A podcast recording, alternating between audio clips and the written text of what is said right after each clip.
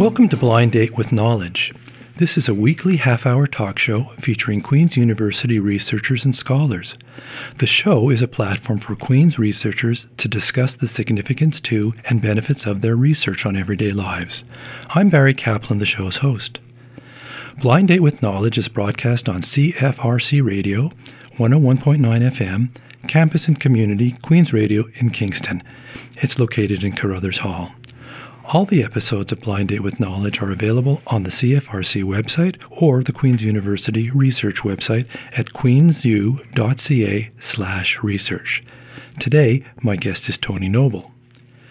Dr. Tony Noble is a professor in the Department of Physics, Engineering Physics, and Astronomy whose research focuses on particle astrophysics and the search for dark matter. He is involved in the DEAP 3600 liquid argon experiment and the PICO experiment at SNOLAB, both of which are looking for dark matter. As the director of a new research center established from an award from the Canada First Excellence Research Fund, Dr. Noble is leading a group of scientists in answering today's most pressing questions in physics. Hi, Tony. Hi. Thank you for being on Blind Date with Knowledge. I think this is going to be fun. I think so too. Uh, well, let's begin. Astrophysics, particle astrophysics, dark matter. Like, like, give us some context here. What are we talking about? Uh, well, this kind of grew out of a traditional field of particle physics, which uh, is aiming to just understand the basic properties of the most fundamental particles in nature, the things that make up all of the matter in the universe. Uh, traditionally, that's been done at accelerators, but we also learned that we can learn an awful lot about par- not only the particles uh, by studying particles that are coming from outer space, but we can also learn a little bit about what's happening at the origin of those particles. We started, for example, with what was called the solar neutrino problem, which is what led to the SNO experiment, where we were trying to understand, from my point of view, the particle physics was trying to understand the basic properties of a neutrino. Most people maybe haven't even heard of neutrinos. They're this tiny fundamental particle, but they're actually one of the most ubiquitous particles in the universe. They're produced in every uh, radioactive decay. They're produced by the billions in the sun. In fact, there's a billion neutrinos going through your thumbnail every second. And yet, because they interact so rarely, they're very difficult to study. And it turns out using the sun, which is this prolific source of neutrinos, is a good way to do it. Um, and yet, on the other hand, there are people who are more interested in how does the sun work? What, what are the fusion reactions in the sun? And there was this huge problem that we calculated how many neutrinos we thought should be coming from the sun if we really understood fusion reactions. And what we were seeing on the Earth didn't match with expectations. And this was the solar neutrino problem that led to the SNO experiment and the discovery of SNO was that the neutrinos had some very weird quantum mechanical effect that they were born in the sun as one type of neutrino, but they changed into another type as they traversed. Let me jump in here. You've used the the acronym SNO a couple of times, and I don't think our listeners would know what that is. Can you explain that before yeah. you continue it? Yeah, sure. So the SNO actually stands for the Sudbury Neutrino Observatory, and it is an experiment that was designed to address exactly this problem about what's happening with neutrinos in the sun. Uh, uniquely Canadian because it had to be in a lab that was so deep underground. So at the time, this was the deepest. Uh, uh, underground facility in the world by virtue of having very deep mines in the Sudbury area. And that's a, a, really interesting story of its own of why we have such deep mines there due to a large meteorite strike uh, hmm. uh, millions of years ago. Uh, and we had to have a special detector medium, which heavy water, a type of uh, of normal light water, but with an extra neutron in it. And Canada happens to have the world's supply of heavy water. And so the fact that we had the deepest mines and the heavy water and a mining company that was willing to tolerate a bunch of crazy physicists building a lab the size of a 10 story building two kilometers underground led to SNO, the Sudbury Neutrino Observatory, and then ultimately the discoveries of that, which led to the 2015 uh, Nobel Prize. Okay, so you've given us a little taste about neutrinos and the sun. So I have some idea of kind of the mystery of the physics and uh, what some of the key questions are. Tell us a little bit more about this lab and the actual experiments that you're doing. You mentioned accelerators, and how is the accelerator approach different from what you're doing now? Right. So, an accelerator can produce particles at will. But we have a huge mystery in the universe right now where we, we like to take pride in the fact that we think we understand how the universe started as a Big Bang and evolved to where it is today. But there's a little secret is that 95% of the mass and energy budget of the universe, we actually have no idea what it is. The stuff that we are made of, the stars, the planets, the people, and so on, represents a very small fraction of the total matter in the universe, and we have no idea what the other matter is. And so we refer to this as dark matter because it doesn't produce light. We can see clear evidence that it exists because it influences the way stars move in galaxies and so on. So from the gravitational effects, we know there is something there, but we have no idea what it is. Now, one approach is to try and make it in an accelerator. You take particles to the highest energies, you smash them together, and you look at the shards of materials that come out when they collide. And maybe one of those is a dark matter particle, and you've created dark matter. But you don't know. You don't know it's the same stuff that pervades the universe that is in all these galaxies and so on. So you have to also try to measure the stuff that is in the galaxies by seeing it as it passes through the Earth collide with your detector in a way that you get some signal that you can learn some properties. Now, these accelerators, this isn't some little machine that sits on a desktop. This is like a is this like a gigantic thing? Like is is CERN one of those? Uh... So CERN is the primary place at the moment, which is is uh, capable of doing this because they have the highest energies to take two protons to you know ninety nine point nine nine nine nine nine nine percent of the speed of light and smash them into each other.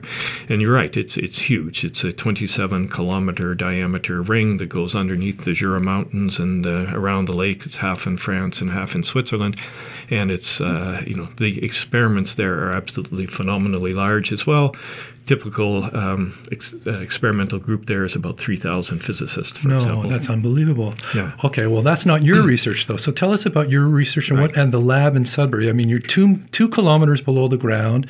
It's a super clean lab. That's and right. So tell us about that. I mean, that sounds yeah, so, so although dark matter is everywhere, the reason we can't see is it is it interacts very seldomly, and so the probability of an interaction is extremely low. So what you have to do is first you have to build enormous detectors to raise that probability that you see something. So our experiments tend to be you know scale of many tons or thousands of tons of, of actual material, and yet because they're so rare, you can easily be fooled if you had some other little bit of radioactivity kicking around that the, you know was high enough of rate that it, every now and then you made a mistake and you interpreted one of them as a dark matter interaction. So most of our effort is actually in getting rid of those tiny little traces of radioactivity. Now, on the surface, you may have done this uh, lay down on a beach with your eyes closed, but you're still awake. You can see little flashes of light in your eyes.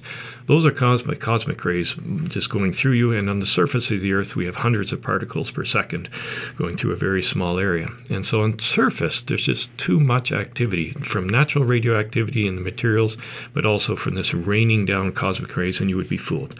So the filter is two kilometers of rock. That stops the cosmic rays. But even then, when we get down underground, we still have a problem that we have all this rock which has radioactivity in it and normal materials. I mean, to put it uh, one way, when we calculated how much radioactivity would be injected into the SNO detector from your fingerprint, would be enough to destroy the experiment because you are filthy radioactive, uh, you know, and the oil that comes out of your thumb is radioactive at the scale that we care about. So it's a clean lab. We shower, we get changed into clothes. Everybody wears gloves, and we spend an inordinate amount of effort on designing new materials that are extremely low in radioactivity to build our detectors out of.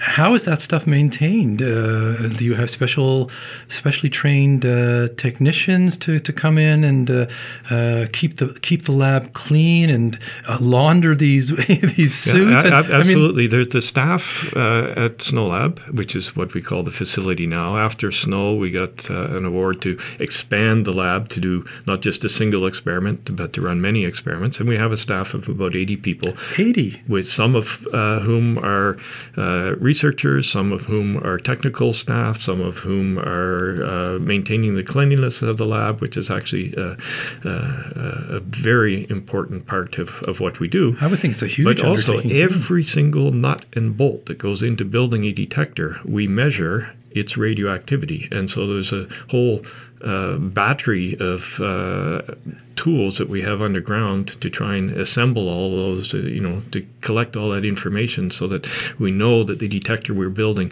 we haven't made a mistake and left a wrong washer in somewhere Right, that is right. radioactive and that uh, uh, ruins things. Well, your rigor about this is obviously paying off because you've got some serious money uh, to do some more research. So that'll lead into my next question. So Queens has received this major award from the Canada First Research Excellence Fund to create a center for research in particle astrophysics. Can you talk a little bit about about what this is and and what this award is and what the research projects are? We haven't really talked about that. Yeah. So um, it's hosted at Queen's, but in fact, I, I like to stress the C in CPARC, uh, which is this Canadian Particle Astrophysics Research Center. It really is something where we are trying to build the capacity within Canada to really maintain ourselves as leaders in this field. SNOLAB is a unique facility. It's the deepest clean operating facility in the world. And we have uh, the strongest teams at Queen's. We have uh, uh, one of the biggest groups in the world working on these problems. And so we are really at the forefront of the science, and that was, of course, recognized by both the Breakthrough Prize and the Nobel Prize. And we have an opportunity to grow the capacity within Canada to do some really exciting experiments and to engage students. And a big part of what uh, CPARC is about is providing opportunities for graduate students, exchange programs, schools, and all sorts of things. So, in addition to doing the research, we're providing uh, opportunities for students and all across Canada. Let's end this segment by having you uh, connect the theoretical research that you're doing with how this might impact our lives as Canadians and humans in the world going into the next 20 or 30 years. Yeah, uh, that's a question we get asked a lot. My interest is purely in understanding the universe, and so understanding the basic properties of the particles in the universe. But that leads to a, a huge understanding of how the universe actually works. How did the galaxies form? What is the fate of the universe? And so I think a lot of people are just interested in curio- natural curiosity about how the universe works. That's what drives me. But at the same time, in order to get there, we have to build the technologies that allow us to measure radioactivity at extremely low levels. So now we're working with people who are doing trace analysis for monitoring for pollution in the oceans and the lakes and in our ecosystem and environmental impact. So the technologies we develop have spin off effects in all sorts of other places where medical imaging tools, for example, things like positron emission tomography led to the PET scanners that are common in hospitals.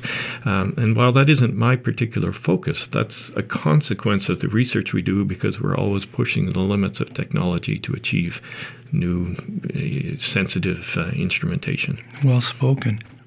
One of the goals for Blind Date with Knowledge is to demystify scholarly research and to personalize researchers. As a way of making that goal real for us, I ask every guest on the show to tell us a joke, recite a short poem or inspirational quotation, or reference a song related to their research. So, Tony, I'm going to uh, throw the microphone back to you. Yeah, okay.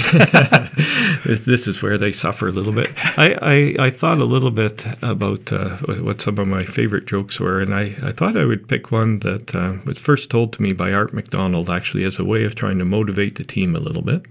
And I'm going to pick on my own students. Uh, I teach a class in engineering physics here. And, the, and the, the story goes of a young graduate who's just completed his bachelor's degree at Queen's University in engineering physics and he gets his first job and he reports to the to, to his duty and and uh, meets with the floor manager and says, "Well, what should I do?" And the manager looks around. And he says, "Well." You know, it's this, this big complex machinery everywhere. It looks all very exciting. And he says, Well, I, I think I'd like to get you to start by uh, just cleaning up a bit. Maybe you could sweep the floor for on your first day. And the graduate is somewhat taken back and says, um, I, I, don't think you understand. I'm a, a grad, you know, I've just graduated from a very illustrious program in engineering physics uh, from Queen's University, one of the most uh, established universities we have here. And the manager looks at him and says, Oh, uh, I'm sorry. Yes, I understand. Well, in that case, what you do is you put one hand on the handle here, the other hand in the middle, and you push forwards. And why why I like this joke is that it actually underlines a number of features about what we do. We talked about the importance of cleanliness and so on, but it's important that the people who work for us are really highly respected people and that uh, their part is every bit as much as important as the other person's, and that you know it's a team effort to do these experiments. And we have people who are scientists, we have technicians, we have cleaners, we have just about everybody you can imagine in that group of 80 people that are going underground, and they all play a very fundamental role in extracting the physics we do. And so that's why I thought of that one. That's a beautiful message. Thank you very much. My guest in this episode of Blind Date with Knowledge has been Dr. Tony Noble, professor and researcher in the Queen's Department of Physics, Engineering Physics, and Astronomy. If you have a question about anything related to research that you'd like discussed by our guests, or if you have comments about today's conversation with Tony Noble, please email me, Barry Kaplan, at bdwk at cfrc.ca. Thank you for tuning in.